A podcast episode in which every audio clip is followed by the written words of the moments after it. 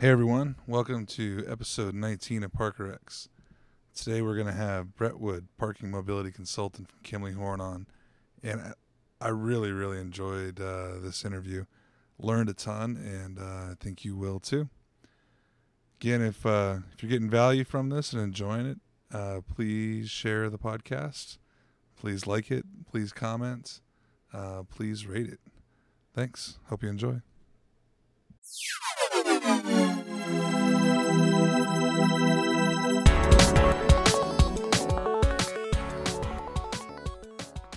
All right, I'm Lester Mascon, and this is Parker X. And today we're sitting with Brett Wood, parking and mobility consultant for Kimley Horn. How you doing, Brett? Doing great.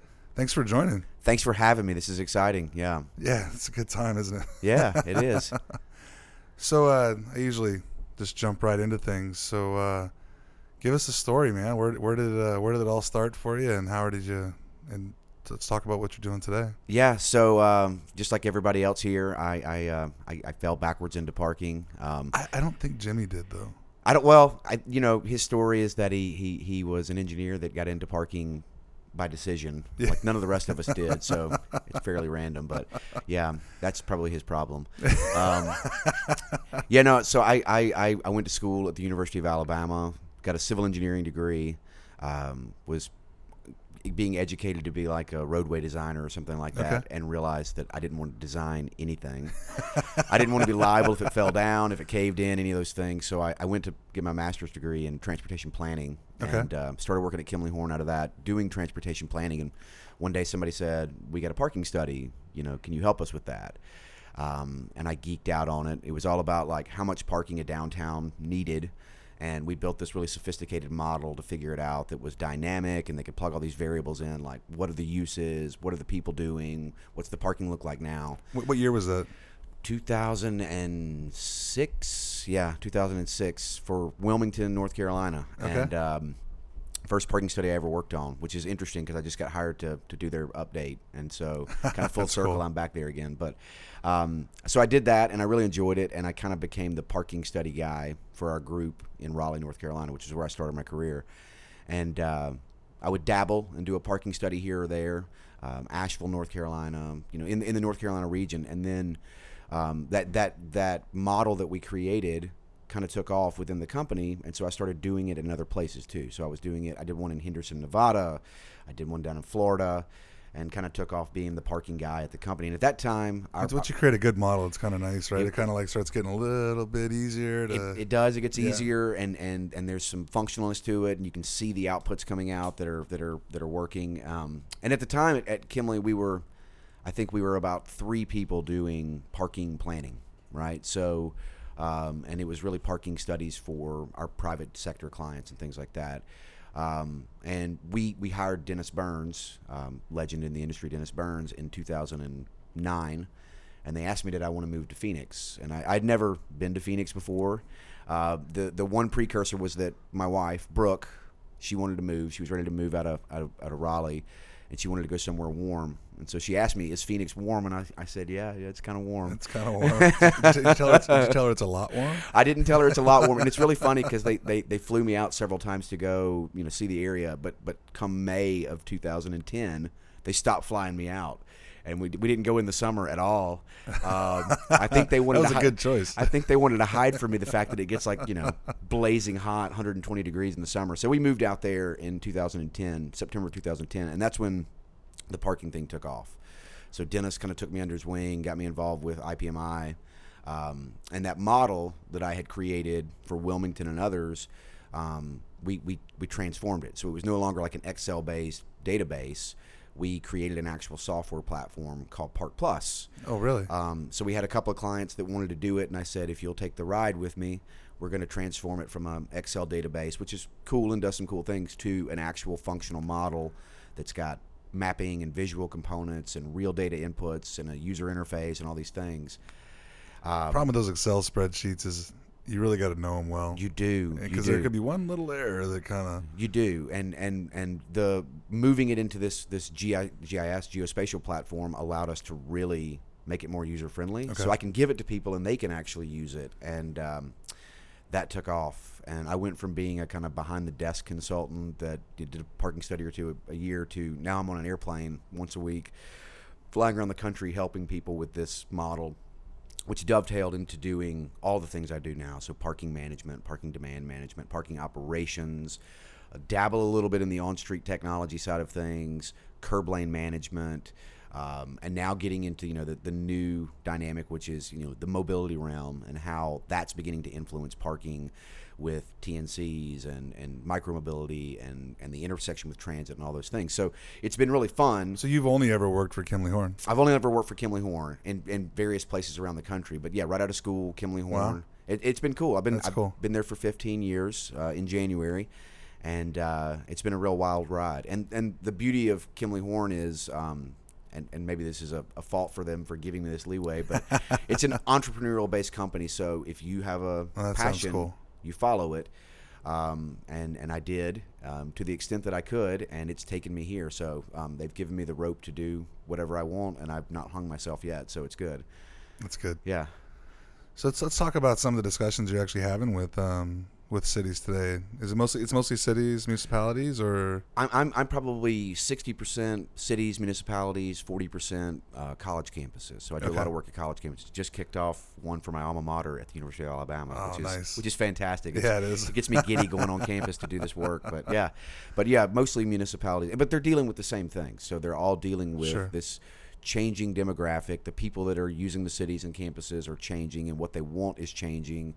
Um, and parking is is changing and evolving because of that. So so how much education is involved before you can even really start your job when Ah. you're doing that? So it's interesting because and, and it's different everywhere I go. Sometimes I'm educating our direct clients about Well, that's what I mean. Like how much of it is like really teaching them about like what they need to be right. So with. so sometimes I mean, you know, I I they're they're old school and, Yeah. and they want to keep doing parking the way we've always done it. And so it's educating them about why they've got to change the way they do their business. Sometimes they are ready and they're on board and they've hired us to come in and help educate the people that they um, either lead or they interact with or their stakeholders. And so there's there's a huge component of dealing with stakeholders and kind of getting them on board with why things are changing. Um, whether that's a, a faculty staff group or, or students at a university or elected officials in cities and things like that. But we, we spend a lot of time in our studies nowadays uh, engaging in one-on-one discussions about what's changing, um, why it's changing, what are the trade-offs, and, and what that means, so that people actually make better decisions on the back end of, of our studies when we roll them out. So what do you what do you feel like the the biggest pressure is that that people are trying to deal with? Like what, what's usually caused them to to go down this path? Obviously, something's not working or something's different. Yeah. So um, what's the pain point the pain trying to solve? Yeah, so the pain point in a lot of places that we're working right now is is is the curb, is curb lane management, um, especially in cities, right? So Sure. primarily it's been the domain of on-street parking for I don't know 100 years since they put the parking meters in in Oklahoma City back in the 30s, um, and and that's what we've managed it for. But but really over the last three or four years. That has evolved dramatically, and now you're seeing Uber and Lyft start influencing the curb. So, so places like Washington D.C. are changing their policy away from parking to passenger loading or it's commercial loading and how do we enable FedEx, UPS, Amazon to get to the curb and then monetize that transaction so that they don't abuse the curb and then enforce it, which becomes this weird I didn't even think about delivery as being part of that equation. Oh too. yeah, it's huge. It's huge, and um, like th- those companies, uh, w- what we found is we'll talk to them, and you know they build in hundreds of thousands of dollars into their budget every year just for tickets, because their their business model is drive up, deliver, get out. I've never even thought about it this way. I mean, that's like they're double parking and all kinds Oh, of yeah. crazy stuff. Oh, yeah. to, and and you you set up commercial loading zones to try to, to try to capture that and and you know I worked in Charlotte, North Carolina about eight years ago doing a curb lane management study, and we we tried to structure loading zones so that they were feasible. You know, if I'm a beer delivery guy, I can I can park and do four or five deliveries in 45 minutes and then get back in. And what we found was, you know, they're all on board with that, but then they don't really follow the rules because they're going to park right in front of the, the bar that they're delivering to, or in the middle of the street. middle of the street. Yeah. And and our enforcement officers are already so taxed they can't actually get to the delivery vehicle, right? Okay. So so we can't enforce it. It's hard to monetize it, and it's hard to manage the space, and so they end up everywhere. Um, and so we've been working in a realm where we're trying to think about technologies, whether it's a pay by phone technology or an in car metering technology that we can set up with these uh, delivery drivers where it monetizes it, it, it, it, it uh, captures data to understand like how long they're parking and where they're parking, and then we can adapt policy with that. Uh, but it's it's difficult. You know, I was in DC. I noticed, um, and I don't think I've ever noticed this anywhere else. But every time I called an Uber, like I had to go to a certain spot to get picked up. Like I couldn't just. It would drop me off wherever I wanted to, but I couldn't get picked up just anywhere I wanted. Right. So, and airports have they've they've They've changed they've that. handled that really well, and and we all have to do it at airports, and and Uber and Lyft have to play ball at airports. Um, It's not always the most convenient airports. it's though. not. It's not like you have to go down. I, I don't know what if you, level is it on? Is it, it's always in some obscure place. have you ever gone through Atlanta, Hartsfield, Jackson? I haven't gotten done Atlanta yet, but Okay, so their Uber Lyft is about a mile and a half away from the from the terminal, so you walk forever. But they've separated it. Seattle does it well because it's in the bottom of their of their parking garage, and they corral it pretty Okay. well down there. But but they've gotten their arms around it. I remember the first time I ever took an Uber from an airport. Like he came and picked me up on the curb, and he jumps out of the car and comes and gives me a hug and, and whispers in my ear, "Play along. I'm not supposed to be picking you up here." I thought that was great. But they've got it. But the cities like DC's doing that type of thing, and uh, it's hard to actually corral Ubers and Lyfts. I, I, I equate it to like trying to capture a swarm of bees with a net. Like they're just going to keep flying through the net, right? well, yeah, they just pull the sticker out of their window, and They how do you know? Well, and they're they're moving so quick. Like the pickup drop off takes forty five seconds. Again, Yeah. how do you enforce that unless you've got somebody standing there? So so Brandy Stanley was telling me in in Vegas they did some curb lane stuff with TNCs and they had pickup and drop off. And when they had somebody standing at the pickup and drop off, it worked well. And when they didn't, it went back to chaos. Um, so it, it's difficult, and, and, and so we're trying to think of ways to partner with Uber and Lyft and create those pickup and drop offs. Um, but you've got two two dynamics, like the drivers won't won't behave, and, and the users won't behave. They want to be picked up right where they're at. So You know, too. I mean, a lot of those drivers are some of them are experienced, but a lot of them aren't. no, they don't know. no, I, it amazes me the number of people that are driving for Uber. It's their side hustle or whatever, and and you know they just they've never driven a taxi or anything like that before. Never. It's just doing it. Um, but it's it's it's hard, and that's a big one right now. Everybody wants to talk about how do we manage. The I've noticed more retirees, by the way. Yeah, I'm getting that too. Like in Phoenix, we had a lot of retirees that were were driving as that was their retirement income. But um, yeah, so them, the delivery drivers are, are a big struggle, and then the new micro mobility stuff. So the scooters, Yeah. uh, the dockless bikes, the e-bikes. I, they just I saw one yesterday that came out in the news that um, Bird is putting out a two-seater bike that's electric, and when you look at it, it looks like a little dirt bike.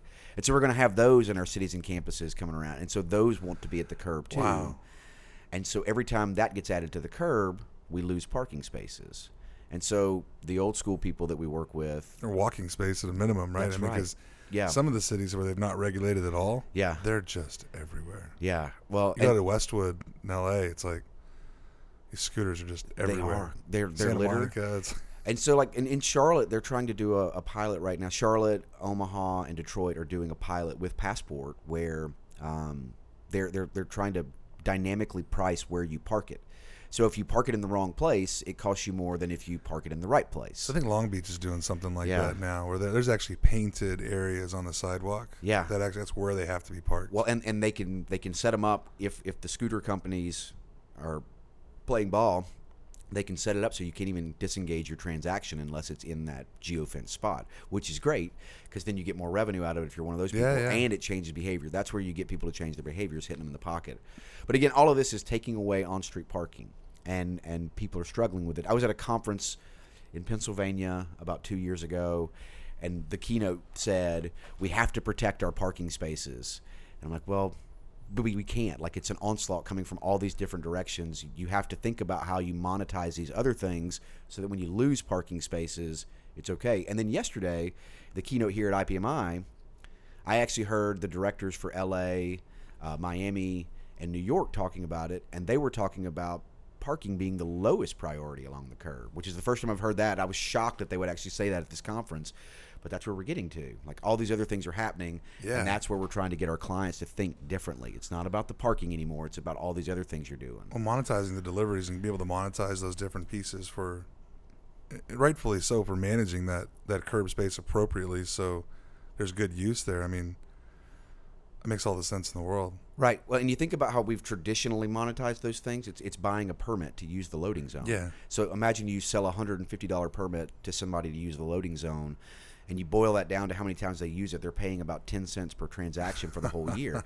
if we could monetize it per transaction, it might speed up the delivery. It might make them think about when and where they deliver, and it's a better revenue stream and data stream to go back into our pockets to help us plan for the future. So once you have the program in place, then enforcement comes in afterwards. Yes. And so And that's got to have some teeth in it. It does. So a lot of places they're doing this where the enforcement for violating a loading zone or violating a passenger loading zone, the the the value of that citation is quadruple or triple of a traditional citation because you've got to you've really got to hammer home that you you got to change that behavior. Well, you've got like like five percent of the space available that they have for regular parking. So I mean, it's more valuable. It is more valuable, and, and you don't want um, you don't want anybody just driving up. So like DC, we, we were studying DC, um, and they rolled out monetized curb payment uh, using their pay by phone app, um, and you could drive up and engage a transaction, and the cost was roughly the same as what it was to park on street. And what they found were people were parking their cars in the loading zones and paying because they thought they could do that. So the other thing of it, not just the citation, but the cost of parking there has to be has to be higher because the transaction is going to be 15 minutes, 10 minutes. So you want that 15 minutes to be the same cost as parking for an hour on street to disincentivize people Sure. from driving up because they're looking for the, the least pain point to find a parking spot and get out and go. Yeah, DC parking rates have always been low in Yeah. general. I don't know what it is, but All municipal parking rates are low in general. Yeah, I it's- guess you're right. It, it's it's tough because like we did work with Seattle at their performance based pricing program, and and they did a really good job of really escalating rates, but council kind of holds them to four or five dollars an hour. And in reality, market based price for that parking should probably be ten dollars an hour. Um, and you want to influence people to park off street instead of parking on street, so there's more so available that rate, spaces. the rate's supposed to be higher. Right, but you can't get higher than the private sector who raises their rate. So it's it's it's a cat and mouse game that we can never get ahead of. Well, then as long as you're using single single meters, Yeah, like, expect people to have change on them or something. It's all credit cards now. It but- is. It is mostly, but we, we it's amazing. We still have a lot of people paying with cash and, and coin, and uh, I'm still in 2019 amazed that people have like bags of coins in their car that they use to feed the meter. I So can't imagine. yeah, right. It's crazy. it's crazy. So yeah, Wow. So, so that's a really good kind of like right now discussion. These are like real things that are happening today. Like, what's the future stuff that people are wanting to work on that maybe not necessarily be the right time to start doing it? Like, what, like, uh, we've talked about this quite a bit on the show, right? But there's this dystopian future where I'm don't even have windows in my car and I'm just sleeping or watching a movie or talking on the phone. I don't even have a steering wheel. Like all that you've seen, you've heard all the gimmicky Oh. stuff, right? So yeah. I mean that's that's every presentation that's happening right now. Yeah, I is that, know. You know, it- in in one year we're going to have autonomous vehicles, and I'm like. That is that's where we're going, and, and, and you know the industry is is really interested in you know what does that future look like, and, and more so what does that do to a parking professional because you know, uh, I, I like to think of it in a different way too. I, I, I try to, I'm trying to think about how I can provide value along the way in that journey, right? Because that's really the question. I'm, I'm not. If I start playing defense, to where I'm trying to protect my my job or my role or my industry, then I'm going to lose. you're already lost. Yeah. Yeah, yeah. So I, in my mind, I'm thinking about, okay, that that that picture that's out there is very clear. It actually is, right? Yeah, it is, You and s- it's you- going to happen. It, it yeah. will happen. Yeah. Take a long time to get it scale. I think That's but It's right. going to happen. Yep. But I'm more interested in the milestones that happen over the every year that moves us towards it, and then how I can how I can provide value along the way with that. Well, tha- and that's that's exactly right. So, I I, I agree. Autonomy is going to happen. We're going to have cars with no steering wheels. I'm, I cannot wait for the day that I can sit in the back and watch Netflix. and- I'm so excited yeah, for it it's myself. great. We do a lot of road trips, my wife and I, and like about halfway through every one of them, I'm ready for the autonomous vehicle right now. I'm Well, tired of driving. Watch how much plane flights Yeah, would stop would That's- slow down. that's right. All of a sudden, that's something would be disrupted. Like if That's well, yeah, and we don't think about these things. Like Blockbuster didn't think about going out of business in the '90s when No. when all this, but it, it's going to happen, and the people that are going to be disrupted don't even know they're going to be disrupted yet. But the outcome of autonomy, like I don't think we really know what the outcome is yet, right? And I, I like to tell our clients like we have we have two outcomes potentially. You know, there's the, the the utopian model, which is none of us own cars anymore, and we're all sharing cars. And you get out of a car on the curb, and I jump in, and that car never stops moving. It's electric. It's not polluting. Um, and in that world, parking is definitively influenced. The curb parking goes away. Um, we're parking people further away. We're parking our vehicles further away. There's this other outcome though that really like terrifies me, which is autonomous vehicles are affordable and we all buy them because we want to own our own autonomous vehicle. And so you go to work and it drops you off and it's cheaper for it to just drive around throughout the day than it is to park it or send it back home. Or it's gonna go park in suburbia somewhere. Right. or- So we've got this zero occupant vehicle. And in my transportation planning career, for the entirety of my career, we've been trying to rail against single occupant vehicles. Like get in a car with somebody else. Like Uber and Lyft are supposed to solve that. But if we go to zero occupant vehicles, now we've just got a bunch of congestion leading to everywhere. So so we don't know I've what never the, even thought about it this way. it, it creeps me out, man. That's the thing that gets me scared at night. It's like I, we're gonna we're gonna have this weird um, Jetsons like society with just cars flying around everywhere. But but but so yeah. To your point though, like it's the steps along the way that get there, right? So I tell our clients like, if you really want that utopian outcome, these are the steps you have to take today. You have to create policy that disincentivizes car ownership, that disincentivizes driving by yourself, that encourages ride share and encourages that shared model. Um, and if we do all of those things today, which we're doing, again, we go back to Uber Lyft, we go back to the micromobility, by embracing those things and bringing them into the fold and into our programs, we're changing the end game. And so we get there. So the the the, the general uh, speaker on on uh, Monday, he he talked about autonomous vehicles, and he was convinced that everything is going to be this shared fleet model.